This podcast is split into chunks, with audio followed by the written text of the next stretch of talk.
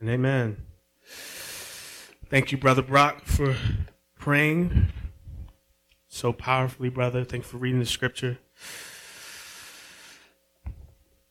Well, it's good to be together this afternoon. Amen. In the house of the Lord. In the house of the Lord. Amen. To praise God one more Sunday by his grace. So if you have your Bibles, let me go ahead and get you to turn to Ephesians chapter 6. Ephesians chapter 6, verses 1 through 4. It's where we're going to be. Ephesians chapter 6, verses 1 through 4. And as you turn there or scroll there, let me let me ask God for his help again. Let's pray together. God, it is a privilege and a joy to be able to gather with your people this afternoon.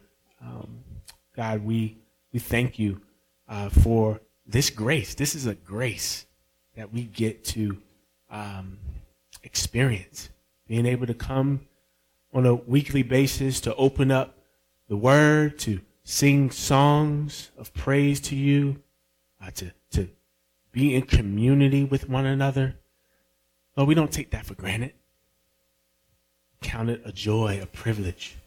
And so, God, we pray that as we are gathered around your word now, that you would blot out any distractions that you would blot out uh, anything, God, whether when we were coming here or as we are thinking about when we leave from here or going into the next week, God, would you would you help us to focus in on you by your Spirit?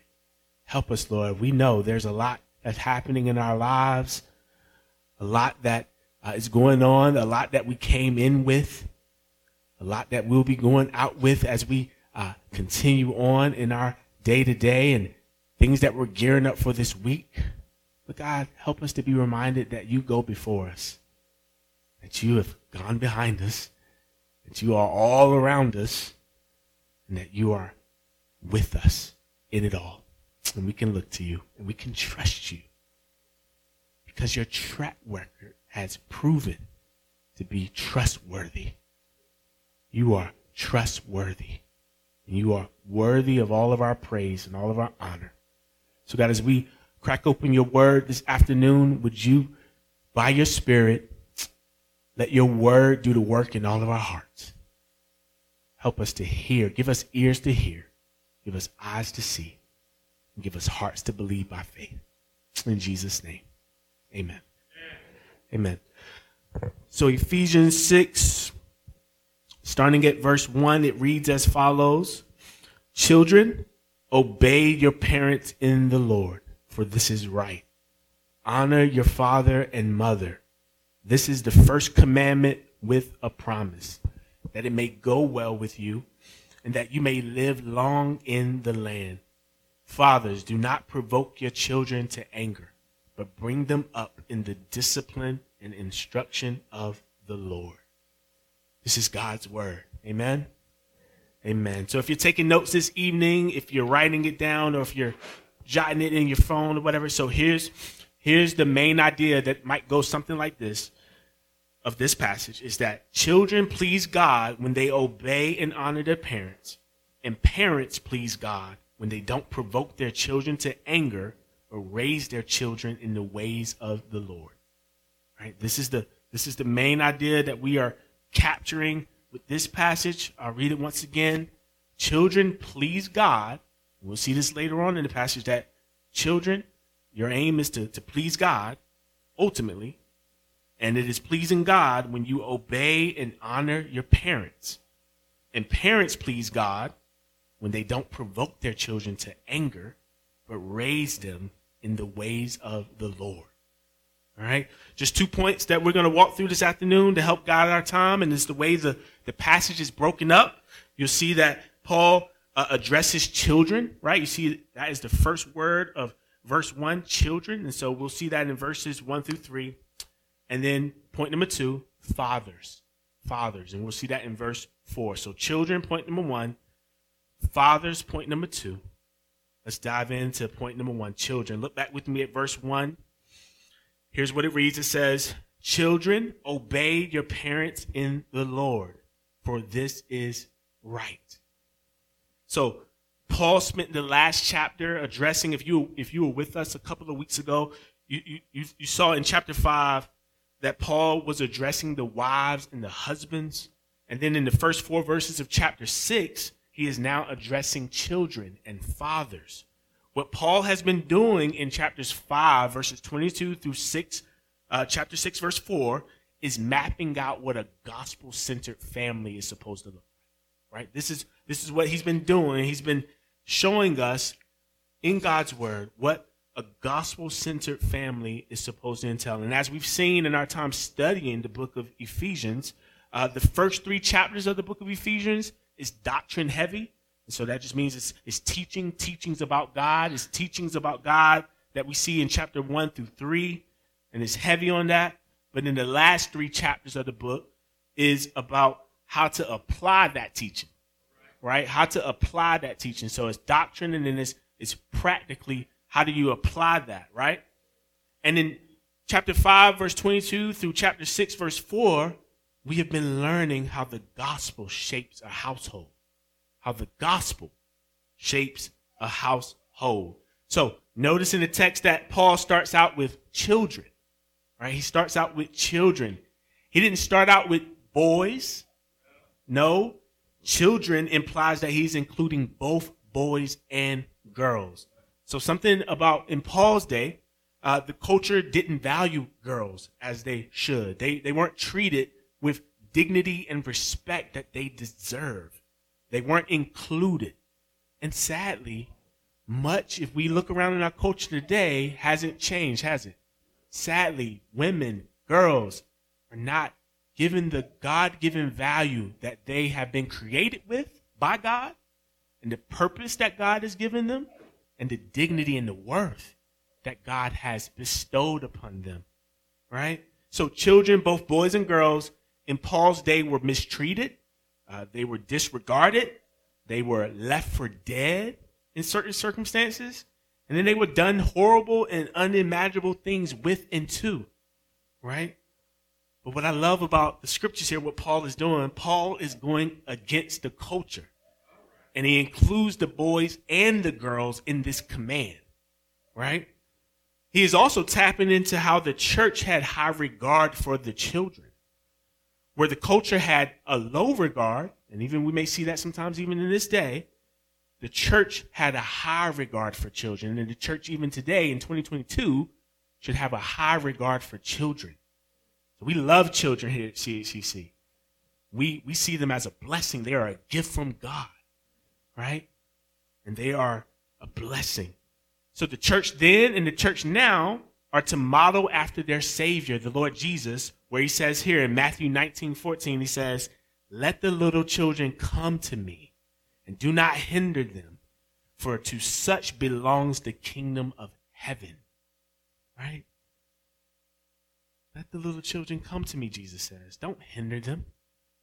For, t- for to them belongs the the kingdom of heaven. So Paul, under the inspiration of the Spirit, gives a command to children. He commands them to obey their parents in the Lord. So this is the what. So the what is obeying their parents or your parents in the Lord. We'll look at the why in just a second. So then what does it mean to obey your parents? What does it mean to obey your parents?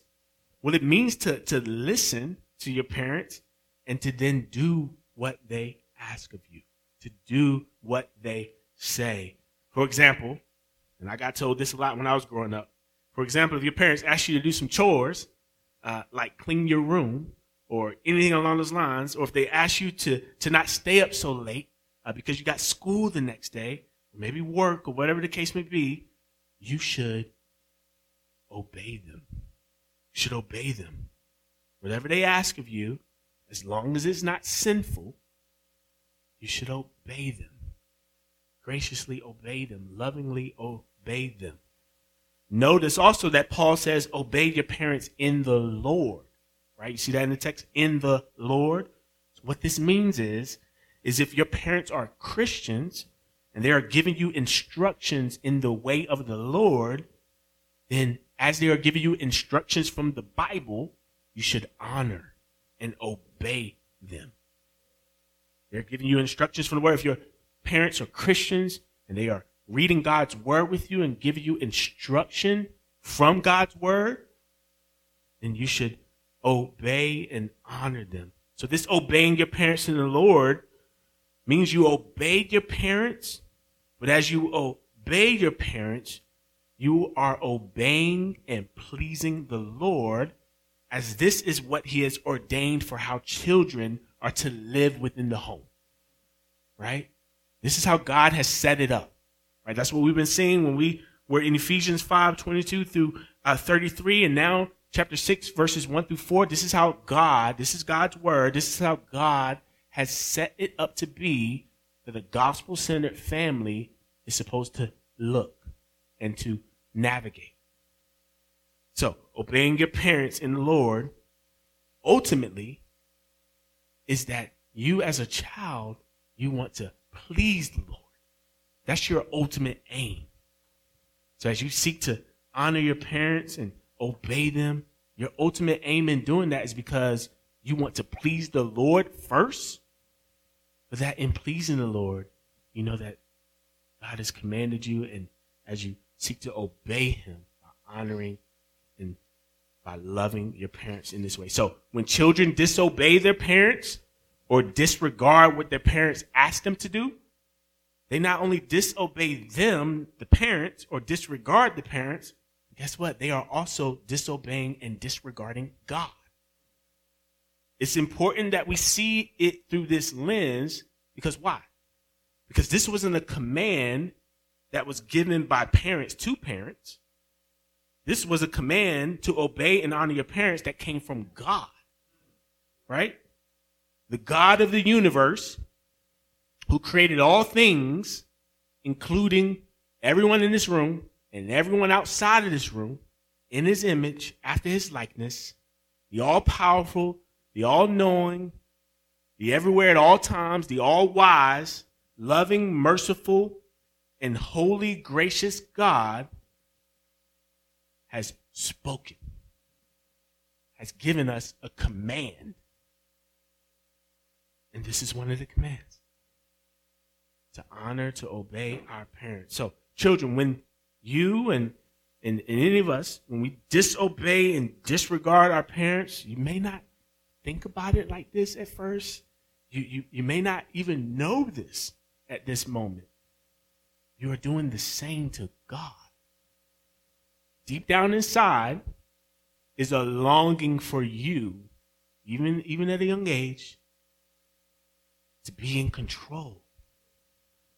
You think you know better than your parents. And I was there. I was there and, and can be there. You think you know better than your parents who have lived and experienced more than you. That your way is more right.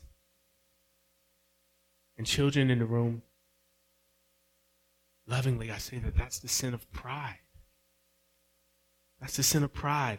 And it's as old as the first instance of pride that we see back in Genesis 3 when our first parents fell into sin, right? So, you remember the story? So, you know, God created the heavens and the earth. He created uh, the first man and woman in his image after his likeness. Uh, you know, our first parents, Adam and Eve, were given a direct command by God, right, to not partake of a tree, the fruit of a particular tree that was forbidden.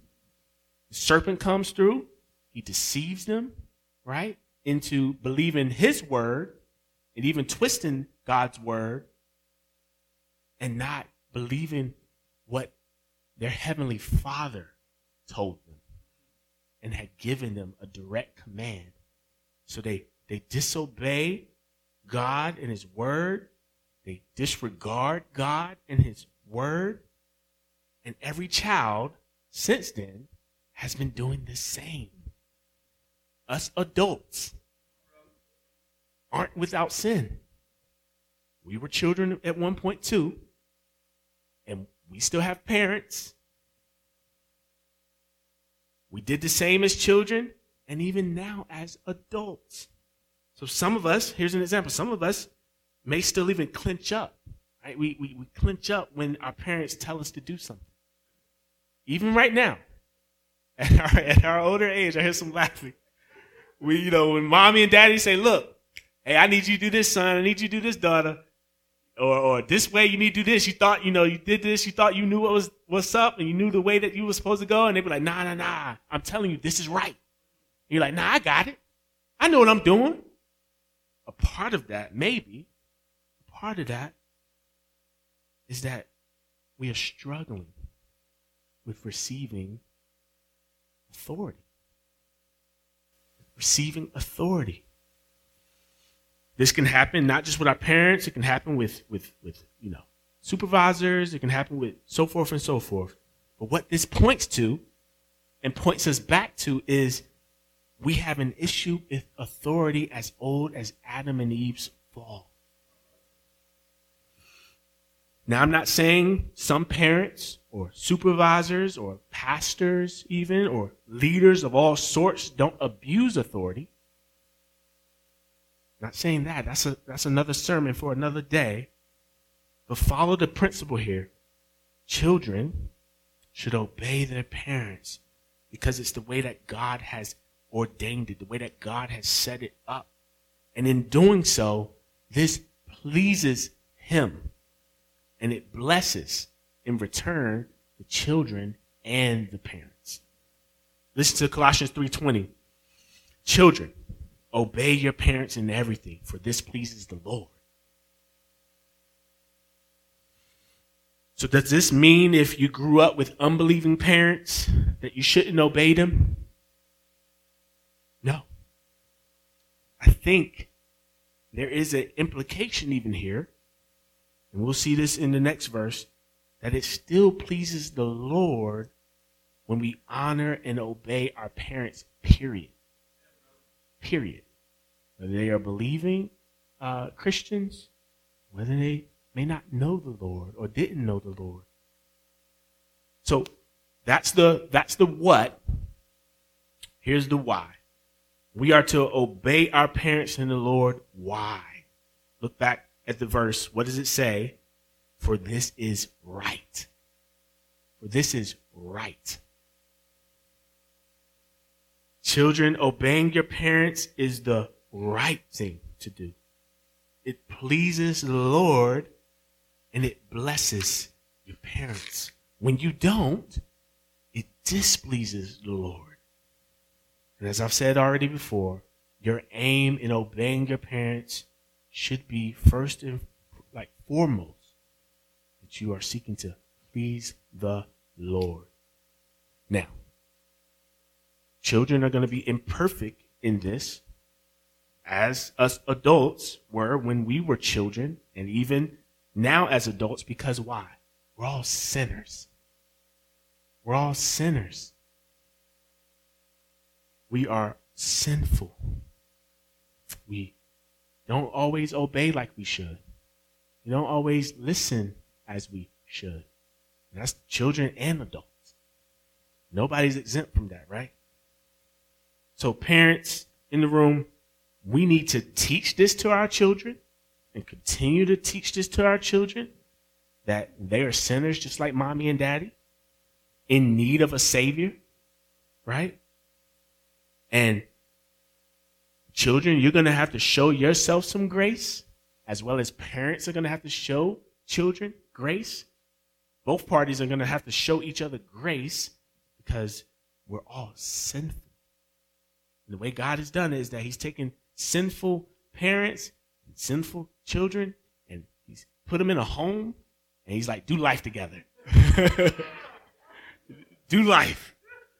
And you're like, I know I'm like this. I'm like, I don't know. What am I doing? What's going on? How am I? It's the way the Lord has ordained it, but He gives us strength, right? He gives us grace to parent well and to, as children, to, to obey and honor our parents well. And so He provides us strength to do that. So in verses 2 through 3, Paul directs children to God's command back in Exodus 2012, right? So he, he points them back Look there with me. What does it say? Verses 2 through 3, it says, Honor your father and mother. This is the first commandment with a promise that it may go well with you and that you may live long in the land. So children are to obey their parents and they are to honor their parents.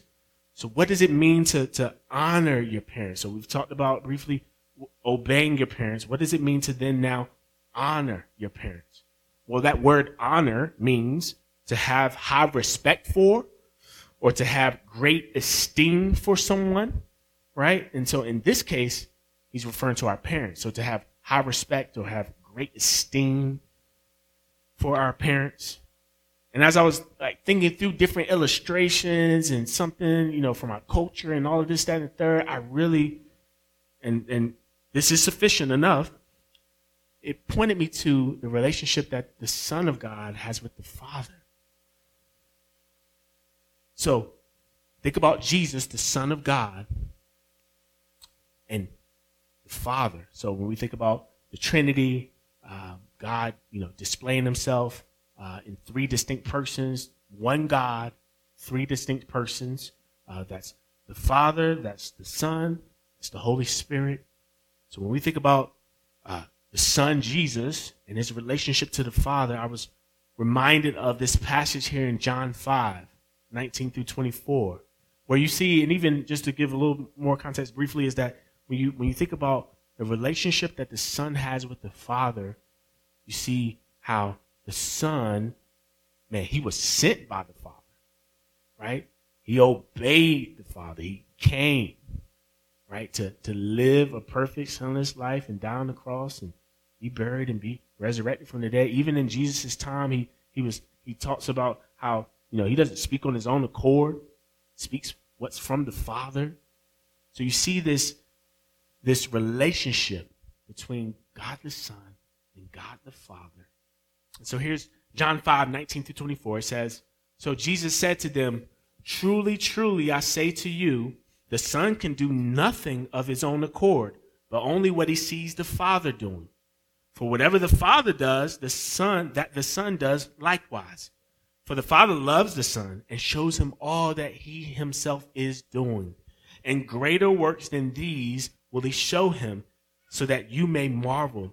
For as the Father raises the dead and gives life, gives them life, excuse me, so also the Son gives life to whom he will. For the Father judges no one, but has given all judgment to the Son, that all may honor the Son, just as they honor the Father. Whoever does not honor the Son does not honor the Father who sent him. Truly, truly, I say to you, whoever hears my word and believes him who sent me has eternal life. He does not come into judgment, but has passed from death to life. So, this beautiful picture of the Trinity here, two persons in the Trinity here on display, their relationship. Uh, the Son honoring the Father, the Father honoring the Son, the Son not doing anything on his own accord, but only in accordance to what the Father has told him to do and how he's to live. This is a beautiful picture right? Of what we're seeing, obeying and the honor. So we are to honor our parents, love them, and respect them, dishonor them, hate them, or disrespect them. So I know this could be sensitive for, for, for some of us. For some of you, you may have grown up or are growing up without parents. Maybe a parent or your parents abandoned you. Uh, maybe they weren't present in your life. Maybe they did things to you no parent should. And I'm sorry. I'm sorry if that's you this evening. And this may be hard for you to hear, but one way that you may, one way that you may apply this passage is that even though your relationship with your parents or parent is broken, the Bible still commands you to honor them. To honor them. You all may not ever have the relationship that you would have hoped, but in your heart, here's where I'm getting at in your heart and in your thoughts, and even in the way that you talk about them to other people. When people ask you about your childhood, your upbringing, even in the way that you talk to those particular people about them, you can still honor them. They are still your parents. They are the parents that God gave you. And if you're a Christian, this is the Christian thing to do. To still honor them. So I, I know, I know, I know this is hard to hear. I know this can be tough. But we still must extend forgiveness to our parents as you have been forgiven. Still extend forgiveness as you have been forgiven. So pray for them. Pray for them. Pray if they don't know the Lord, pray for their salvation. Like, I hope you will want to see your parents come to know the Lord. Even though, even though they may not have been present, even though they may have done things, hard things, that's tough. So I'm not negating any of that. Still pray. Pray for them. Pray for their salvation. Pray for your heart. That you might, even if you don't talk to them, even if you don't have that relationship with them, in your heart, that you might still be able to regard them and honor them as the parents that God has given you. Y'all with me? Amen. Amen. Or maybe, maybe you lost a parent or your parents. Um, maybe you feel like you didn't honor them as much as you could have when you had the chance. Or maybe you did in the time that you were with them or they with you. Either way, for the first scenario that I mentioned, and even in this scenario, there's grace for you. There's grace for you at the cross. Be reminded of the good news of Jesus this afternoon that whether you did or you didn't, you and me have been granted forgiveness and freedom in Christ based on his perfect sinless life, death on the cross, his burial and resurrection in our place. So here's what I want to say don't live in regret, live and rest in Christ. Don't live in regret with what you couldn't have or what you could have done. Live and rest in Christ this afternoon. Amen? So notice that this commandment was given with a promise, right? In fact, your Bibles uh, may even have that in parentheses there. I'm reading from the ESV, so you see it in parentheses. It says, "This is the first commandment with a promise." Right? So what's what's the promise? It says in verse three, "This is the promise that it may go well with you, that you may live long in the land." Sounds like a tight promise, huh? it's a good promise. now, this was in an original promise to Israel, okay? That the children would live and have a good life in the land of Israel, all right? But what Paul is doing here is he's making this statement more general, all right?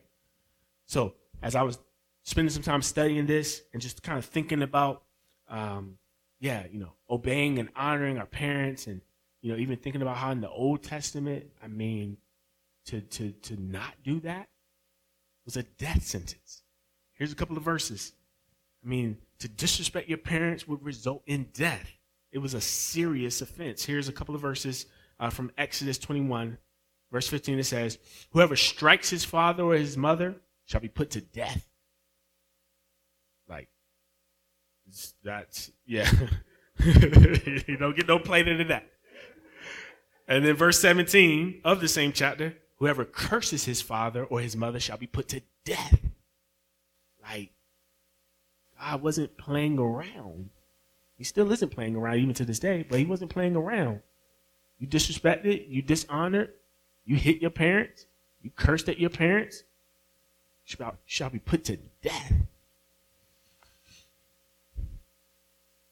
But of course, one thing that I want to also highlight this doesn't mean, in light of this promise, this doesn't mean that sickness or bad stuff or even death won't come to those who still honor and obey their parents. Doesn't mean that.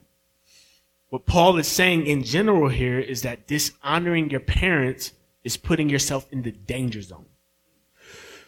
Right? It's a dangerous thing to, yeah, to disrespect, to dishonor, to mistreat your parents. One, we sh- yeah, there are parents we shouldn't want to do that in general, but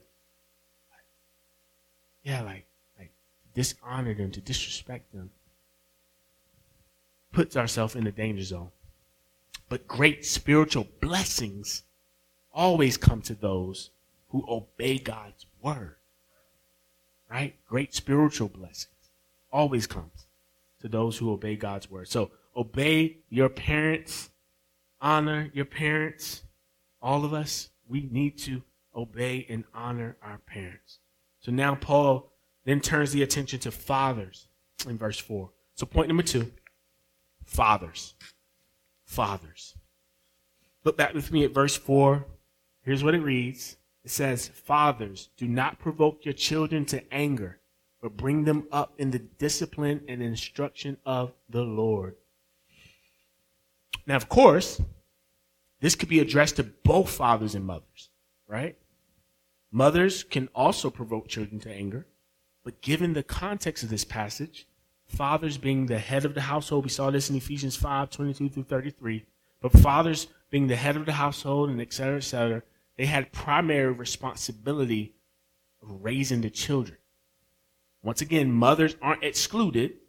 Paul makes it clear that children are to honor their mothers and fathers, but given the culture, fathers had great authority over their children. And Sometimes was even a misuse of authority.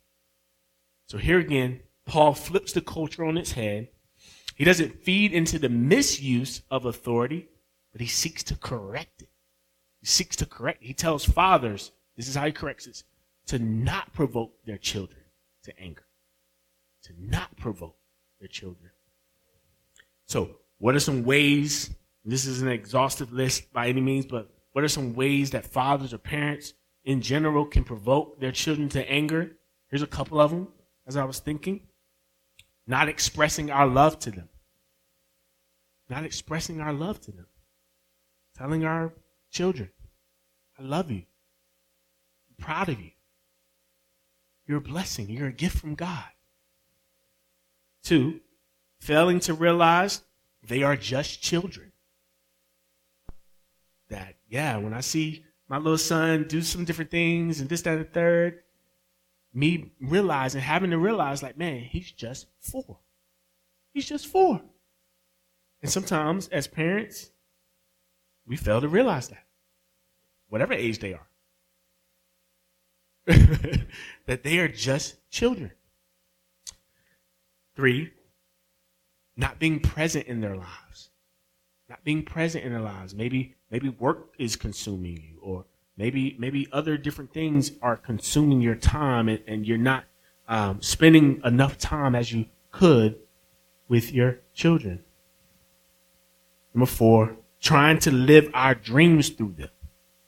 Trying to live our dreams, dreams we've had we had when we were children and teenagers and things we would have maybe wanted to see play out in our lives we're now trying to live our dreams through them. And that might provoke them to anger because it may be something that they weren't really in, wanting to be involved with, something that they may not like. But we're trying to live our dreams through them. And then one more over disciplining them or not disciplining them enough. Or another aspect of it, disciplining them out of anger. Disciplining them out of anger. Once again, this isn't an ex- exhaustive list by any means. These are just some of the ways that we might provoke our children to anger. Maybe some of you have experienced this and maybe have been provoked to anger. But these are some of the ways as parents that we can hopefully by God's grace prevent our children from being angry with us. Right? So he instead, moving on, he instead tells fathers, so he says, don't provoke your children to anger, but he instead instead tells fathers to raise them up in the Lord. To raise them up in the Lord, to bring them up in the discipline and instruction of the Lord. So this discipline Paul is referring to involves training and even punishment if need be. Right? Like disciplining. When I say punishment, meaning disciplining our kids if need to be. The instruction is, is referring to teaching. It's referring to teaching, including encouragement and admonishing, challenging from God's word. So essentially, Paul is calling parents to disciple their children. To disciple their children. To help them follow Jesus. Parents, this is our responsibility. That we are to be disciple makers in our homes, helping our spouses, helping our children follow Jesus. If we don't do it, TikTok will, YouTube will, their best friends will. So we got to be about dis- discipling one another in our homes. Our homes are to be our first ministry. So, husbands, fathers, wives, mothers, your homes are to be your first ministry. So, we can't expect to make disciples outside the home if we're not intentionally doing it within our homes. We got to all be about that. We're going to be imperfect in it, but we got to be intentional with it. Amen? So, what what might that look like practically? And I know some of us are already doing this, all of us are already doing this. But what might that look like practically? Well, a couple of things. Read the Bible with your families. Read the Bible. Get in God's Word with your families. Maybe that's, you know, maybe that's a design time during the week where it's like a, a, a one night a week, like a family worship night, right? Our family, we on Tuesday evenings, uh, by God's grace, seek to come together and we do a family worship night together where we spend time in God's Word together and we pray for one another, our church body, the world, the community, etc. etc. We spend time doing that. Or maybe that's maybe that's if that doesn't work for schedules, maybe that looks like on another time and day or whatever that might look like that is best for you all. But the reality of it is, is that we got to be spending time in God's Word with our families, reading the Scriptures, praying with one another. All right, that's the second one. Praying with our families, praying together. Third one, model what confessing sin and repentance looks like. Right? I mess up. I apologize to my son. I apologize to my wife ask for their forgiveness. We should all be doing the same within our families. Mommy and daddy doesn't always get it right. And so we want LJ to see that mommy and daddy confess his sin and we repent of sin. He said, you know, we, we repent.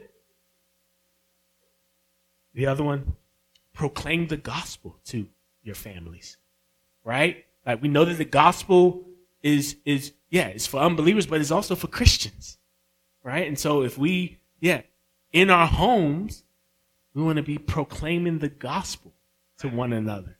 Like the gospel, and this is amazing how God has set it up. The gospel is a, applicable to every aspect of our lives. So in our day to days, you know, doing life in our homes, the gospel has something to say to that, right? The way we, uh, yeah, our marriages, our families, our work, our school.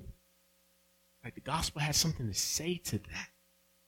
When we mess up, we sin, we want to be quick to, man, like, yeah, that that's error. That's sinful. You want to repent of that. You want to believe the gospel. You want to you want to look to the cross. You want to look to Jesus. And so, intentionally seeking to proclaim the gospel within our homes and encourage one another with the gospel.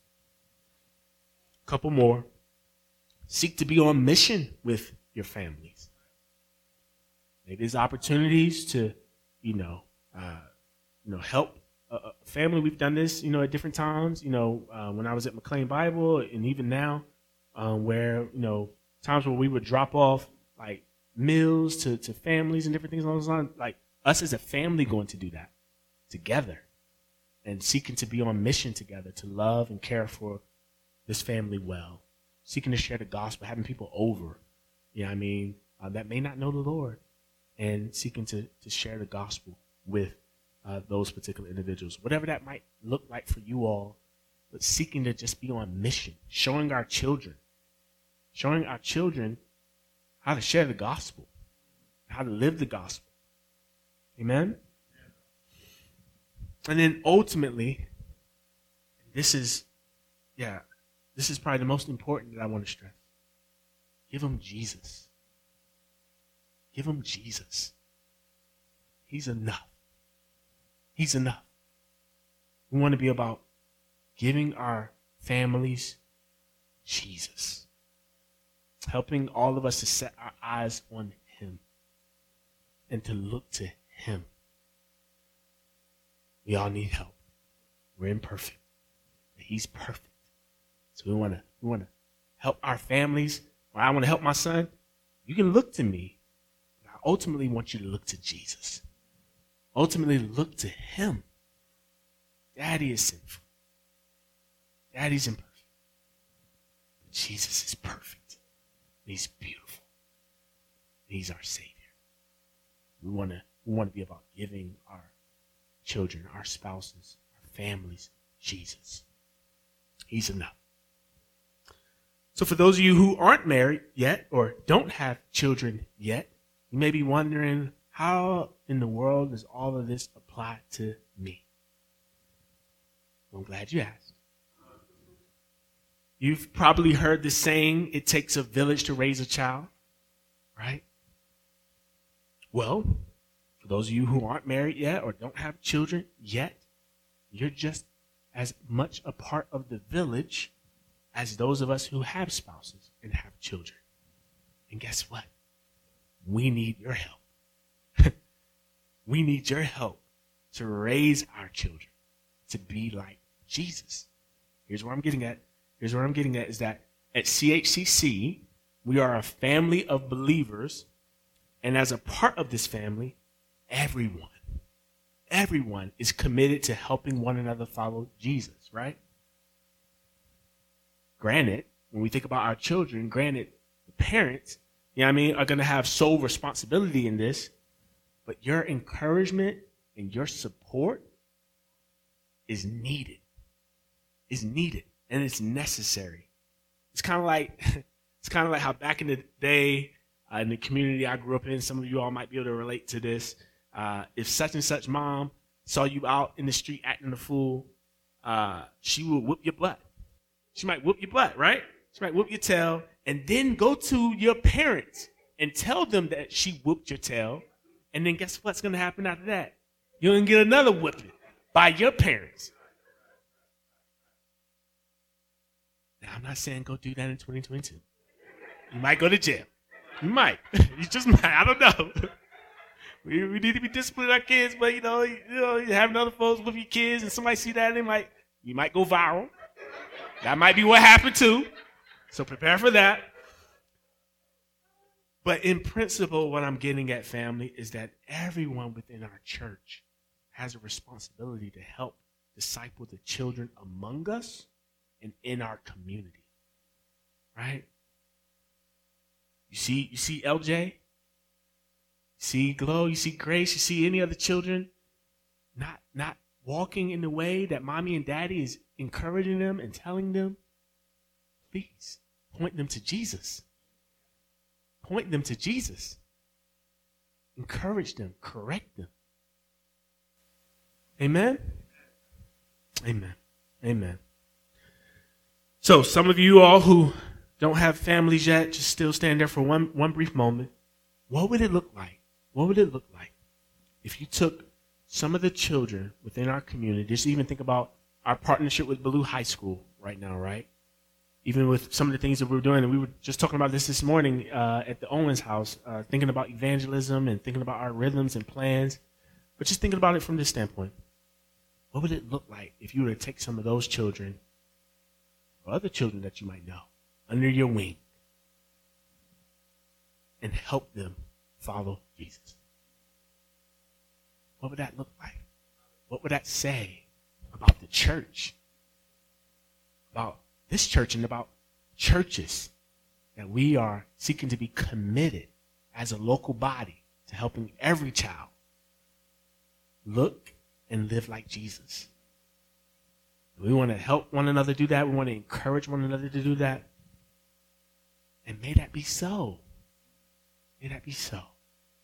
For us here at CHCC, with the children among us and the children in our community, them seeing a picture of Jesus. How he said the verse I read earlier, come to me. I'm not going to cast you away. I want to show you him. I want you to live and look like him and rely on him, depend on him for everything. So, lastly, I know hearing this message for some of us can do one of two things. For some of us, it encourages us. For some of us, it may discourage us. You, as a child or a parent, you may be feeling like you are blowing it at times.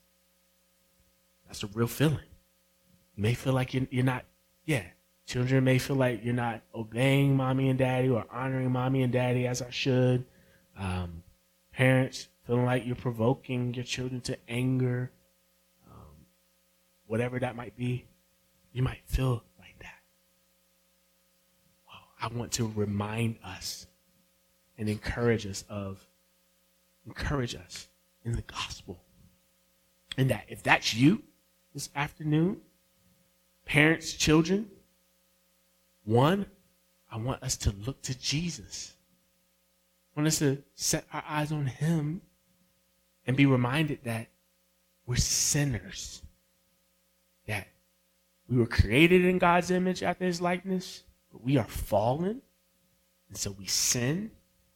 We don't do things all the way that we should.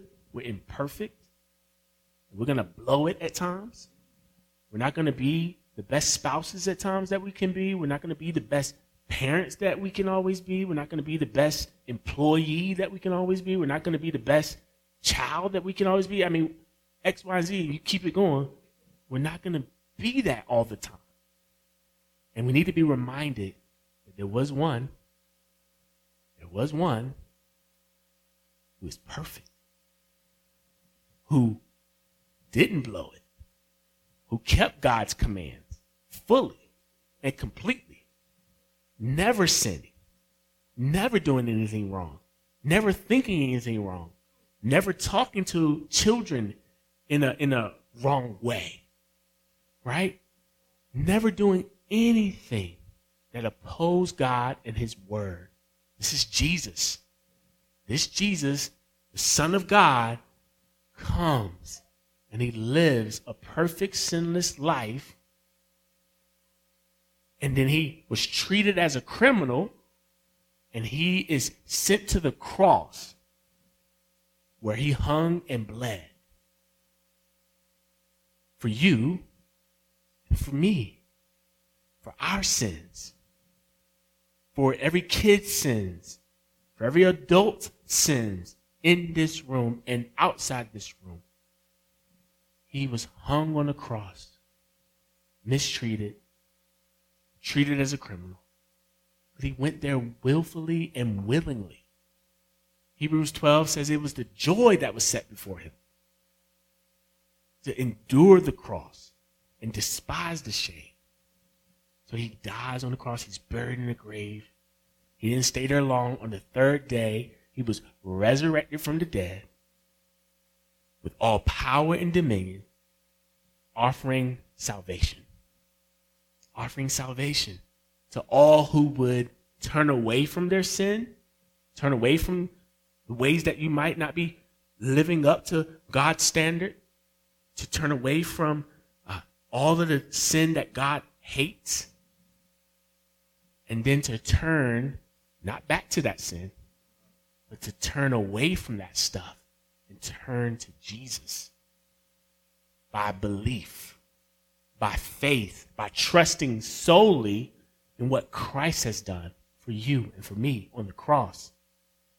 The Bible says, child, adults, you don't know him, that you can know him through what Christ has done on your behalf.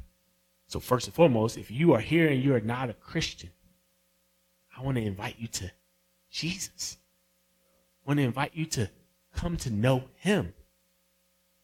And that's the only way that you can come to know him is by looking upon him and trusting and receiving Jesus by faith. And then, so I want to invite you to that. And, and, and if you have questions about that, if you have thoughts about that, see me after the service. See, see any any anyone serving here, any Christian here, see them after the service. We would love to journey with you, to help you think about that, to talk with you about what does it mean to follow Jesus.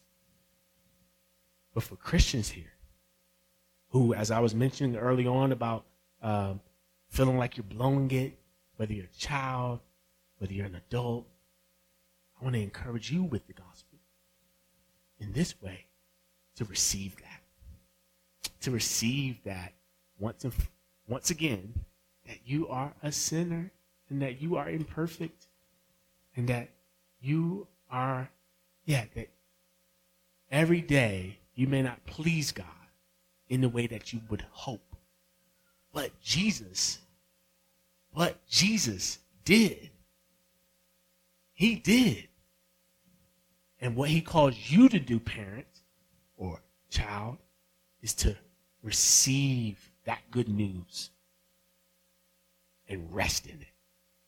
Rest in it. Receive it, rest in it as your only hope, and trust it. I love using this picture of bear hugging it, bear hugging that truth. So I want to invite you to that.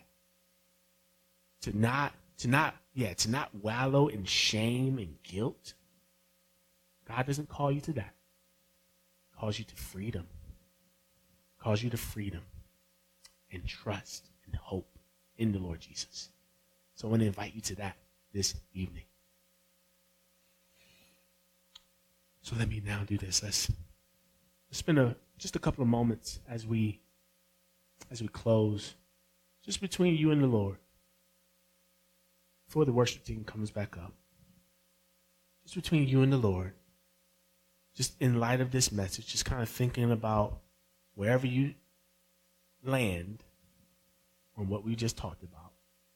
Whether you, yeah, are not a Christian, um, you want to know more about what that means, or whether you are a Christian and you've just been struggling with, with, you know, doing family life, being a parent, being, yeah, mom, spouse, father, husband, whatever the case may be, why don't you just take a few moments between you and the Lord just to confess, repent, and then receive that grace of God in the gospel. Let's just spend a couple of moments just doing that. Can we do that? Amen.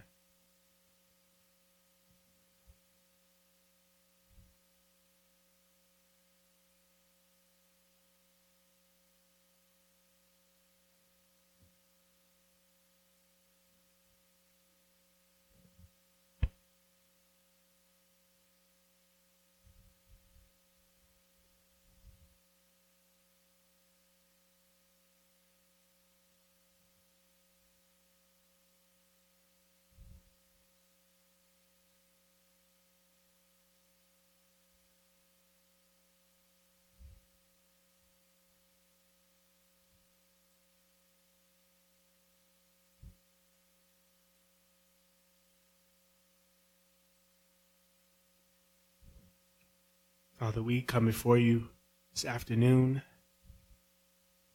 thanking you for uh, this opportunity to gather as your people.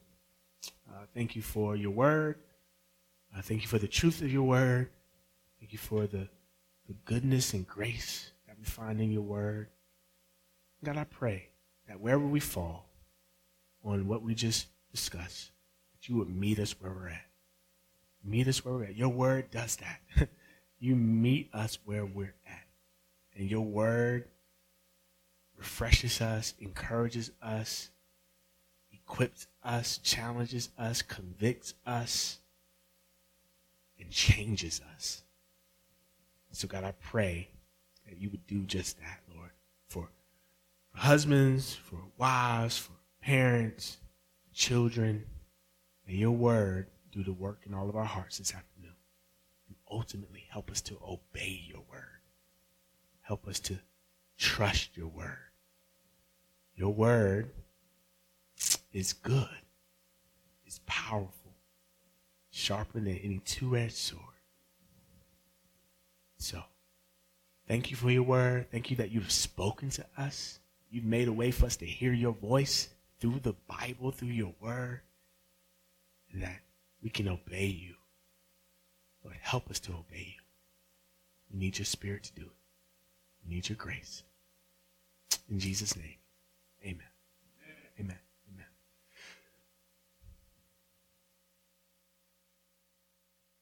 Worship team, you can come on up.